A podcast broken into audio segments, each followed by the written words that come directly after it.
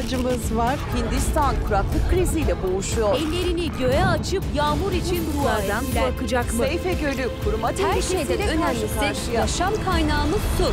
Tasarruf yapmaksa elimizde. 25 litre suyla bir gün geçirebilir miydiniz? Siz bu sorunun cevabını düşünürken ben de günlük faaliyetlerimizde hiç düşünmeden harcadığımız suyu miktarından biraz bahsetmek istiyorum. Çamaşır makinesini her çalıştırdığımızda 176, bulaşık makinesini her çalıştırdığımızda ise 10 litre su harcıyoruz. Sifonu her çektiğimizde 8 litre, 5 dakikalık bir duş boyunca 120 litre, ellerimizi sabunladığımız 20 saniye boyunca suyu kapatmazsak 5 litre su harcıyoruz. Yani demek oluyor ki bir gün boyunca hiç çamaşır bulaşık yıkamasak, hiç yemek yemesek, su içmesek, hatta tuvalete bile gitmesek sadece 5 defa ellerimizi yıkarken suyu kapatmadığımızda 25 litre suyu çoktan harcamış oluyoruz. Peki neden 25 litre ne alaka diyorsanız sizi Güney Afrika'nın Cape Town şehrine götürmek isterim. Hatırlarsanız geçtiğimiz yıllarda Cape Town aşırı su kıtlığından dolayı sıfır günü ilan etmiş ve günlük kişi başı 25 litre suyla yaşamak zorunda kalmıştı. Hatta Türkiye'de de National Geographic tarafından aynı isimde bir belgesel çekildi. Belgeseli Gökhan Özoğlu sunuyor. Eğer izlemediyseniz ısrarla izlemenizi tavsiye ediyorum. Israr ediyorum lütfen izleyin. İyi de dünyamızın 3 bölü 4'ü sularla kaplı değil miydi?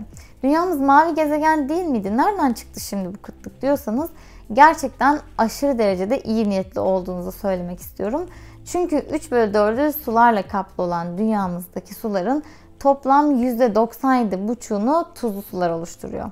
Dolayısıyla tatlı sular sadece %2,5 ve bu %2,5'unda büyük bir kısmı buzullarda ve toprağın altında olduğu için kullanılabilir haldeki su miktarı sadece %1,2. Peki biz insanoğlu bu %1,2'lik suyu nerelere harcıyoruz? Biraz da buna bakalım. Kabaca %70'ini tarımsal faaliyetlerde, %22'sini sanayi faaliyetlerinde, %8'ini ise ev tipi kullanım için harcıyoruz. Gördüğünüz gibi %70'de tarım sektörü ilk sırada yer alıyor ve buradaki su tüketimi sadece sulama faaliyetleri değil, aynı zamanda böcek ilaçlarının, gübrelerin, farklı kimyasalların uygulanması için de kullanılıyor. Dolayısıyla doğru tarım yapmanın, doğru alana doğru ürün ekmenin önemini herhalde söylememe gerek yok. Sanayi sektörüne baktığımızda ise en çok su tüketen sektörler tekstil, et ve enerji sektörleri. Yani şöyle düşünün, aslında elektrik üretilirken bile türbinleri çalıştırmak için, gerekli buhar üretmek için bile su kullanılıyor. Ve Dünya Enerji Görünüşü raporuna göre enerji sektörü 2016 yılında toplam 340 milyon metreküp suyu çekmiş ve 50 milyon metreküp suyu ise tüketmiş. Yani maalesef ilkokulda öğrendiğimiz gibi su hayatına sonsuz bir döngü halinde devam etmiyor. Fakat hayatımız için bu kadar önemli, bu kadar hayati değere sahip olan su, yerine hiçbir şey koyamayacağımız, ikamesi olmayan bir ürün olan su maalesef yeterince değer görmemiş. Hatta sudan ucuz gibi deyimlerle çok uzun yıllar boyunca belki 100 yıllar boyunca hep değersizleştirilmiş. 1700'lü yıllarda ünlü ekonomist Adam Smith bu durumu elmas su paradoksuyla açıklamış. Bir tarafta bizim için hayati öneme sahip su, diğer tarafta ise aslında hayatımıza çok da bir değer katmayan elmas dururken biz insanoğlu maalesef elmasa sudan kat kat daha fazla para ödemeye hazırız. Ve buna göre bir ürünün değerini o ürünün bizim için hayati olması değil kıt olması belirliyor. Peki size soruyorum. Suya hak ettiği değeri vermek için elmas kadar nadir bulunan bir hale gelmesini bekleyeceğiz. Buna ömrümüz yetecek mi? Bunu bir düşünmenizi istiyorum. Tabii ki bilim insanları bunu bizden çok da önce düşünmüşler ve nihayet 2002 yılında su ayak izi kavramını ortaya çıkarmışlar. Yani bu kavrama göre bir ürünün nihai hale gelene kadar ki tükettiği bütün su miktarı aslında su ayak izini oluşturuyor. Mesela bir pamuklu tişörtü ele alalım. 20 lira 30 lira çok ucuz sudan ucuz diye aldığımız ben bunu giymezsem yer bezi yaparım diye satın aldığımız o pamuklu tişört ham madde olan pamuğun tarlada üretilmesinden fabrikalarda işlenip nihai hale gelene kadarki süreçte 2700 litre su tüketiyor. Ve bu kavrama göre 3 çeşit su ayak izi var. Mavi, yeşil ve gri. Mavi su ayak izi bir ürün üretilirken kullanılan tatlı su miktarını gösterirken yeşil su ayak izi yağmur suyu miktarını, gri su ayak izi ise o ürün üretilirken kirletilen tatlı su miktarını gösteriyor. Yani su içersin ya da içermesin her türlü ürünün bir su ayak izi var. Buna göre bir kot pantolonun su ayak izi 10.850 litre, bir hamburgerin 2500 litre, bir bardak sütün 225 litre ve bir fincan kahvenin 130 litre. Peki biz Türkiye olarak ne durumdayız? Hangi alanlarda ne kadar su tüketiyoruz diye bakacak olursak günlük 216 litre suyu içmek ve diğer günlük faaliyetlerimiz için kullanırken günlük ortalama 5416 litre suyu ise tükettiğimiz mal ve hizmetler için harcıyoruz. Peki Türkiye bir zamanlar sanıldığı gibi gerçekten su zengini bir ülke mi?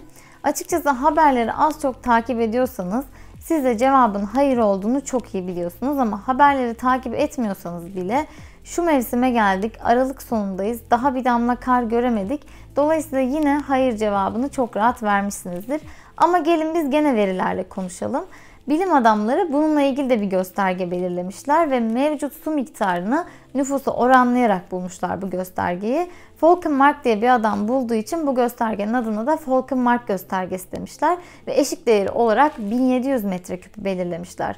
Türkiye'deki oran 1400 metreküp seviyelerinde ve dolayısıyla bu eşiğin altında kaldığımız için su stresli ülkeler sınıfına giriyoruz.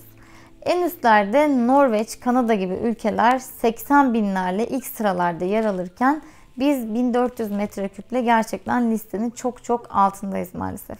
Videonun bu dakikasına kadar sadece sorunlardan konuştuk.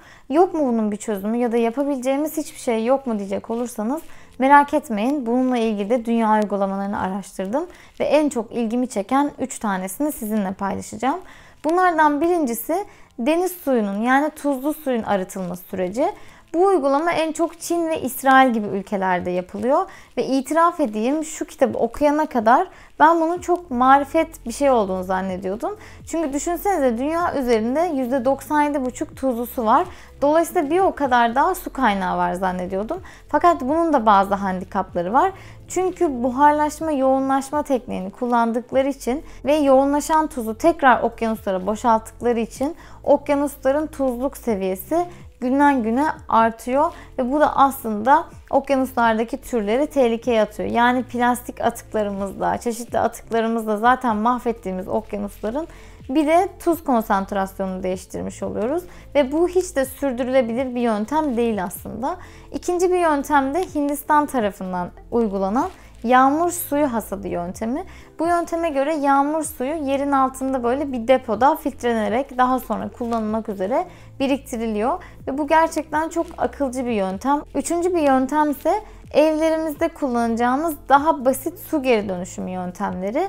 İşte mesela elimizi yıkadığımız ya da duş aldığımız suyu işte klozette kullanmak gibi çözümler üreten bir firma var. Bunu da bir belgeselde izlemiştim. Şu an firmanın adını hatırlamıyorum ama e, videonun içine mutlaka bulup ekleyeceğim. Eğer eviniz kendi evinizse bu tarz böyle akıllı lavabo, akıllı tuvalet gibi sistemleri araştırabilirsiniz. Ama tabii ki su ile ilgili yapacaklarımız sadece böyle üst seviye şeyler değil. Tabii ki günlük faaliyetlerimizde de suyumuzu korumak için bir şeyler yapabiliriz. Mesela ben neler yapıyorum? Birazcık bunlardan bahsedeceğim. İlk olarak e, duş alacağım su ısınana kadar onu asla katı surette boşa akıtmıyorum. Bir kovaya dolduruyorum ve daha sonrasında işte ya banyoyu yıkamak için ya da klozete dökmek için kullanıyorum. Onun dışında ellerimi yıkarken, dişlerimi fırçalarken suyu asla ve asla israf etmiyorum, açık bırakmıyorum. Duşlarımı mümkün olduğunca kısa tutmaya çalışıyorum. Çünkü öğrendim ki her 5 dakikada aslında 60 litre su harcıyoruz. Dolayısıyla böyle 5 dakikayla 10 dakika arasında tutmaya çalışıyorum. 10 dakikanın üstüne çıkmamaya çalışıyorum. İlerleyen günlerde de hedefim 5 dakikaya düşmek. Çamaşır makinesini, bulaşık makinesini asla tam dolmadan çalıştırmıyorum. Onun dışında meyve ve sebze yıkadığım suları da asla dökmüyorum. Ben meyveleri muslukta yıkarken akan suyu böyle bir kabın içerisinde biriktiriyorum. Ve duruma göre ya işte süzüp çiçeklerde kullanıyorum ya da bulaşıkları sudan geçirmek için e, fırçayla o kabın içinde sudan geçiriyorum. Gördüğünüz gibi evimizde uygulayabileceğimiz ufak tefek önlemlerle suyumuzu tasarruf edebiliriz. Fakat en en en önemlisi tüketim davranışlarımızı ve alışveriş alışkanlıklarımızı değiştirmek. Videonun başlığına yazdığım gibi Peki bunun minimalizmle ne alakası var diyecek olursanız minimalizm bize her zaman ihtiyacımız olandan fazlasını almamayı öğütler. Yani sırf indirimde diye, sırf %50, %70, %80 indirime girdi diye çok moda oldu diye aman bunu giymezsem işte ne bileyim yer bezi yaparım diye aldığımız o kıyafetler, kot pantolonlar, tişörtler, kazaklar neyse çok fazla su tüketiyor. Yani evinizde aylar boyunca uğraştığınız tasarruf edemeyeceğiniz suyu bir tane tişört azalarak, bir tane kot pantolon azalarak tasarruf edebilirsiniz. Bazen bana DM'ler atıyorsunuz. Minimalizme başladım ama sürdüremiyorum. Bu konuyla ilgili motive olamıyorum. Senin bu konuyla ilgili motivasyonun ne diye soruyorsunuz. Su kaynaklarımız tükeniyor. Doğayı gerçekten mahvettik, katlettik. Son günlerde görüyorsunuz Amazon ormanlarının 2064 yılına kadar çöl olması bekleniyor. Bence bundan daha büyük bir itici güç olamaz. Çünkü çocuklarımıza, torunlarımıza yaşayacak bir dünya bırakmadık. Bence minimalizme birazcık da bu açıdan bakmak sizin için hem itici güç olacak hem de dünya için gerçekten çok büyük bir adım atmış olacaksınız. Umarım siz de bu zor günlerde suyumuza sahip çıkmak için elinizden geleni yapıyorsunuzdur. Sizler de yaptığınız uygulamaları yorumlar kısmında benimle paylaşırsanız çok sevinirim. Hem birbirimize destek olmuş oluruz hem de kim bilir belki birinin aklında bir ışık yakmış oluruz. Videoyu beğendiyseniz beğen tuşuna tıklamayı ve kanalıma abone olmayı lütfen unutmayın. Bir sonraki videoda görüşmek üzere.